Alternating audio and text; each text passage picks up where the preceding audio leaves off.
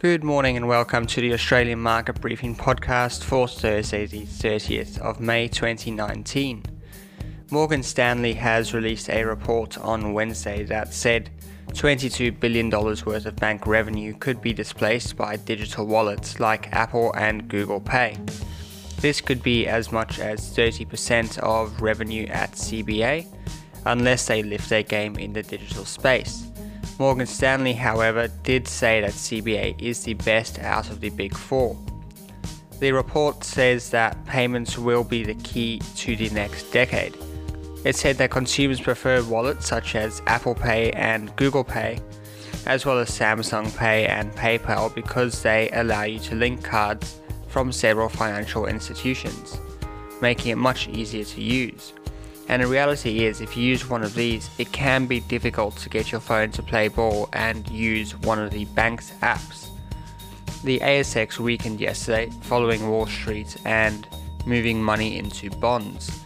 The ASX dropped 44.8 points almost immediately on the open.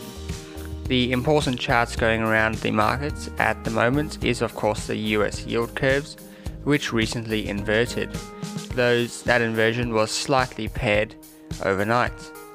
The major banks were relatively stable during trade yesterday, moving only a small amount either way.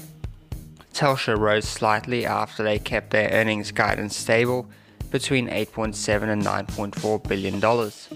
Lynas Corp added 15.5% after reports began to emerge that China is seriously considering restricting rare earth exports to the US as part of the trade war. This would push prices higher, which would benefit Lynas as they process their minerals in Malaysia. BOQ announced that Chairman Roger Davis will be retiring and replaced by Patrick Allaway.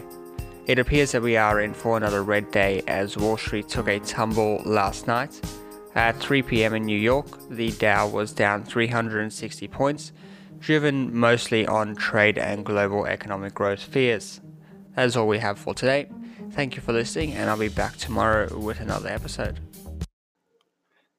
Hey guys, I just wanted to let you know that the Business as Usual podcast is going strong. We release every week at midday, so definitely go uh, wherever you listen to podcasts, go and have a listen, or check out the Millennial Investor YouTube channel.